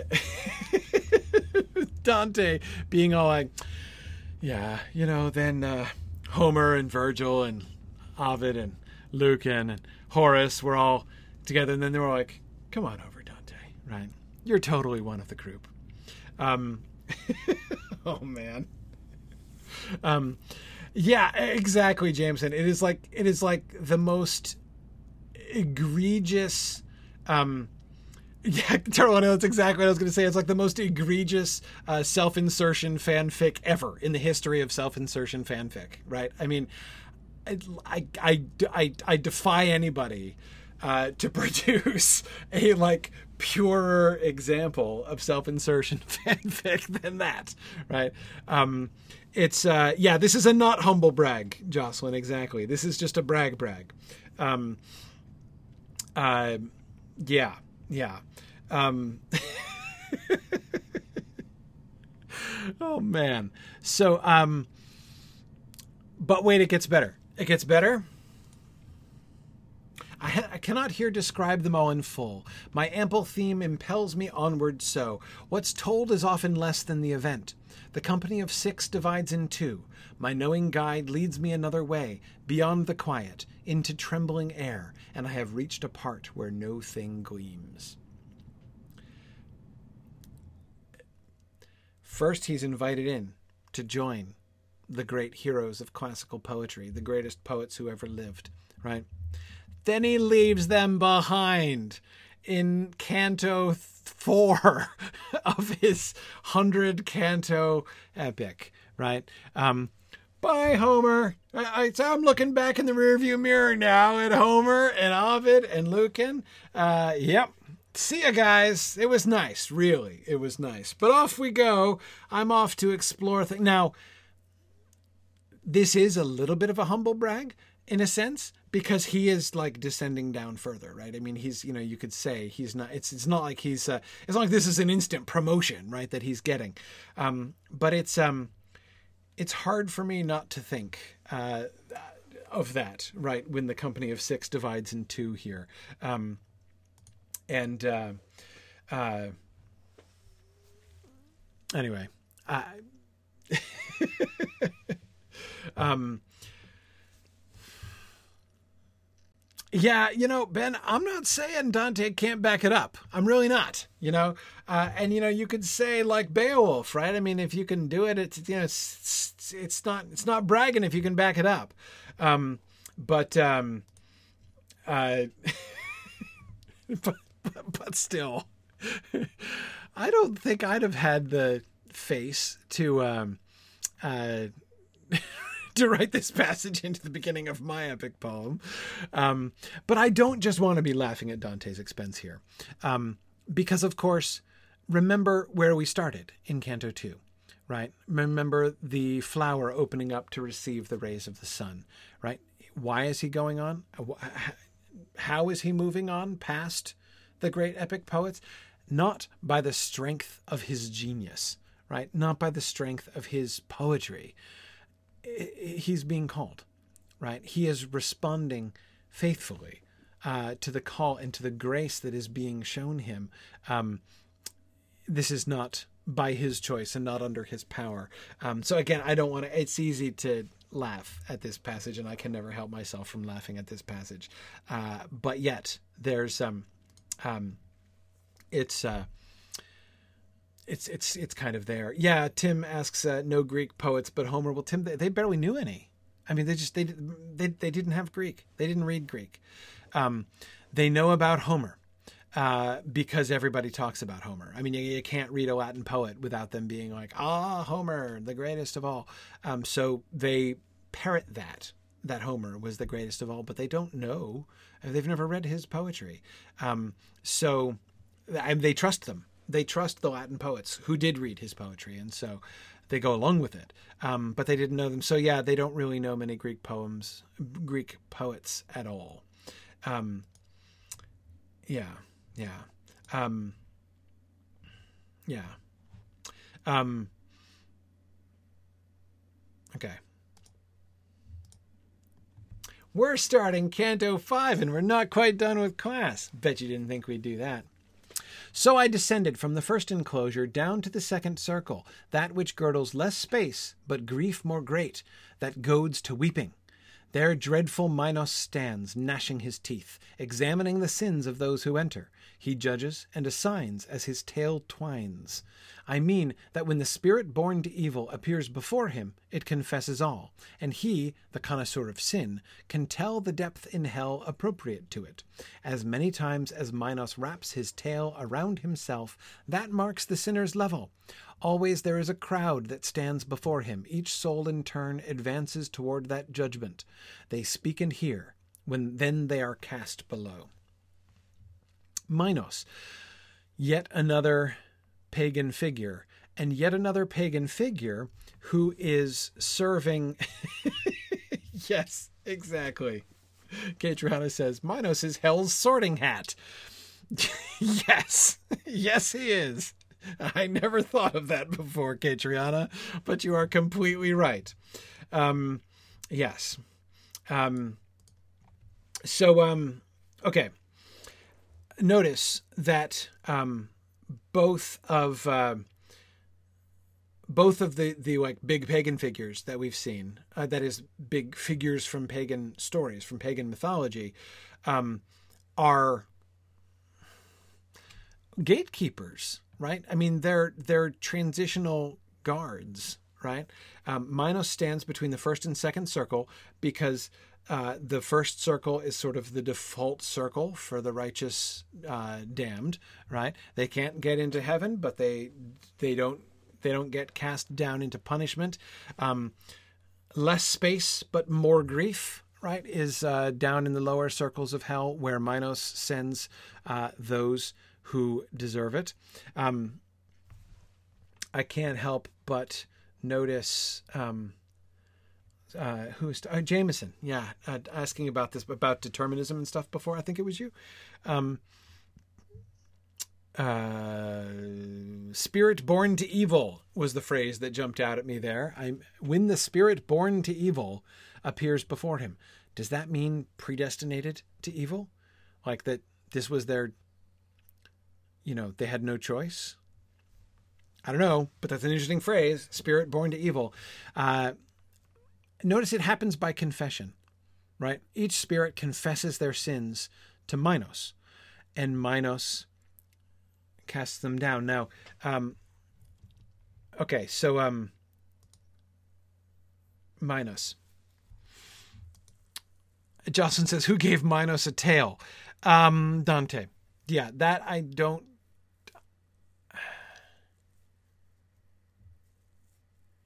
I can't think, or if I knew, I've forgotten any other poets who gave Minos a tail. Um, uh, um, yeah, so Stephen is asking a very sensible question: Are Minos and uh, Charon being punished as well? Uh, well, we know the answer for sure concerning Charon. Yes. Why do I say that? Remember he was he was a demon the demon Charon, right? Minos? I don't know. I assume so.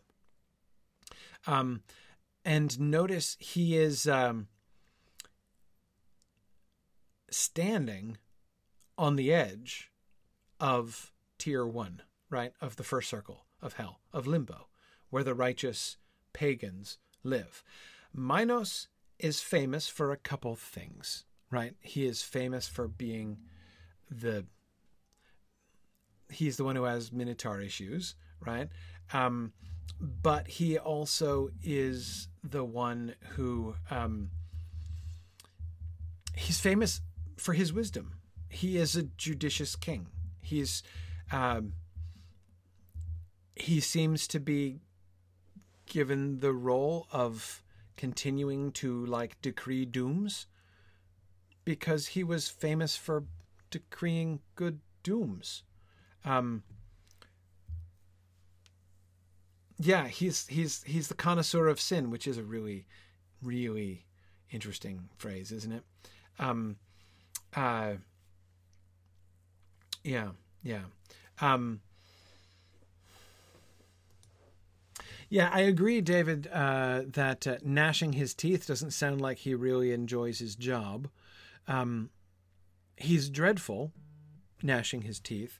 Um, it's possible to imagine that he is gnashing his teeth not in his own torment, sort of directly, but because he's sort of, uh, you know, like confronted by the, um, uh, you know, the evil of the. I mean, he's just like constantly inundated, right, with uh, uh, with uh, other people's sin, um, and he's he's he's dreadful, like dreadful to the sinners, right? Because he's the one who's going to be who's going to be determining where they go. He's not the artificer of hell, right? And he's not the one who designs the punishment.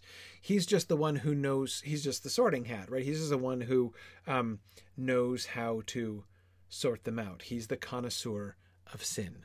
Um, I, have always found Minos a really interesting figure. Um, he is kind of demonic in that he's got a tail, right? Um, and the wrapping of the tail, the sign, he wraps his tail around himself. So he's got a very long tail, apparently, because he can wrap it around himself up to nine times. Um, and it is that determination. So, thinking again about that gnashing of his teeth, there is a way in which he's almost. I want to be careful saying this. All right, I'm just going to say it and then I'll I'll try to qualify it. But it's almost like he's implicating himself, right? Um, almost like he's sort of enacting on his own person the condemnation. Um, there seems to be a kind of connection between the sinner that confronts him and himself right? I, just the, the fact that he he denotes the diag- like he makes the diagnosis literally on his own body with his own tail, right? Which I don't fully understand why he has, but um, um, uh, yeah, yeah, um.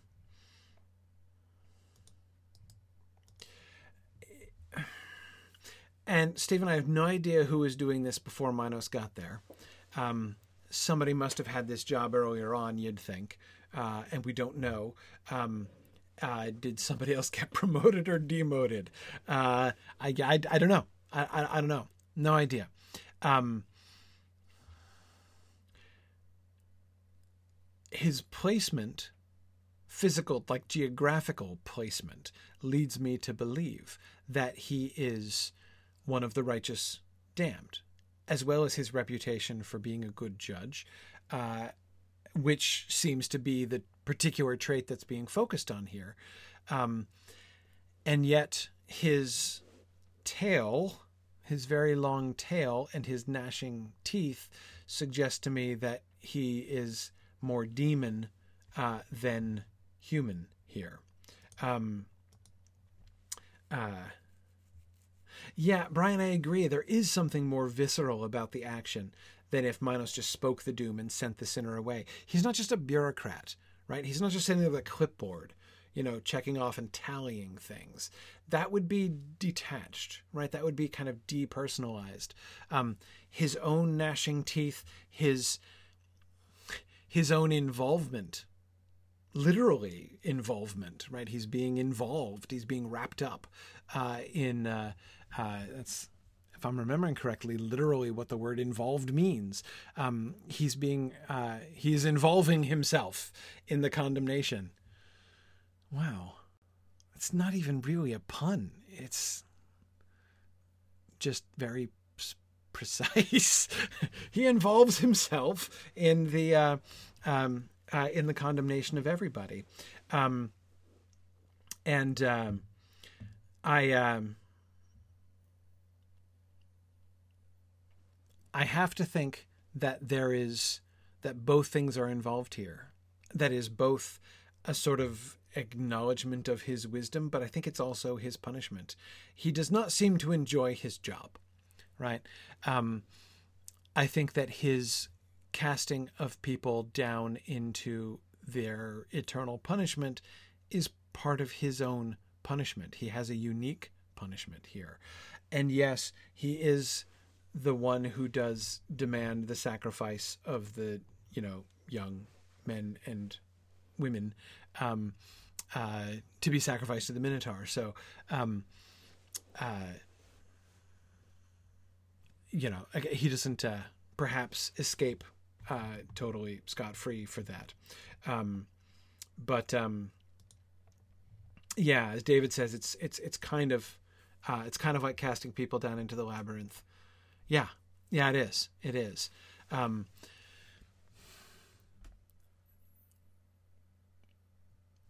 notice if we seize on that, right? Let's just take that as a working hypothesis about Minos' punishment.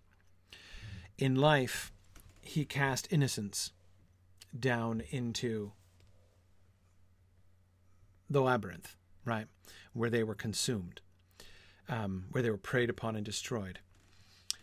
His punishment is to keep doing almost the same thing for all eternity, right? He must continue that action.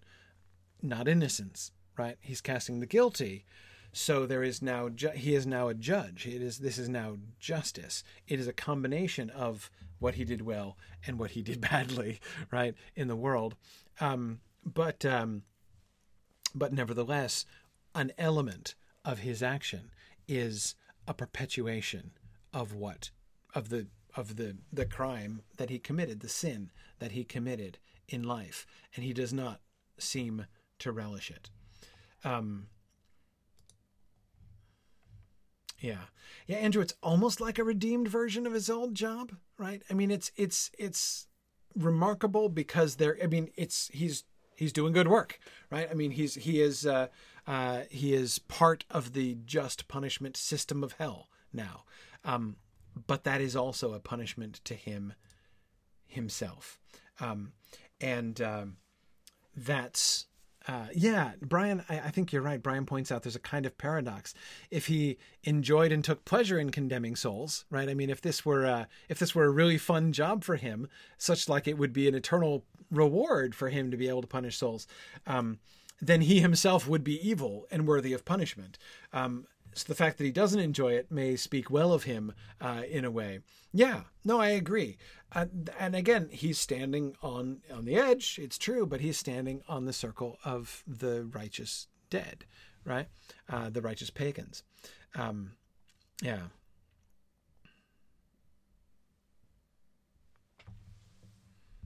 Okay, gonna stop there resisting the temptation, which is probably a good thing to do uh, on a consistent basis uh, when discussing hell.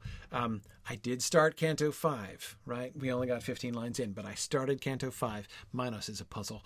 Uh, and uh, next time we will continue Canto 5. Um, do read at least, no, we, we did, notice we did the end of two, and we did all of three, and we did all of four, and then we did the beginning of five. So we, we touched on four cantos today, um, but we only really did two in a bit. Um, so make sure to read through. So read five, six, and seven. Make sure make sure you read five, five, six, and seven. Um, we will be back on track. Uh, back on track and only one class behind uh, after, at, after next week. So, all right, that's what we're gonna do. Uh, so. Thank you very much, everybody, for joining me tonight. Uh, back with the famous Paolo and Francesca next time. Um, all right. Good night, everybody. See you guys next week. The Mythgard Academy has been offering in depth discussions of awesome books and films since 2013, completely free to attend and free to download. If you've enjoyed our discussions and would like to help them continue, please consider donating at signumuniversity.org/fund.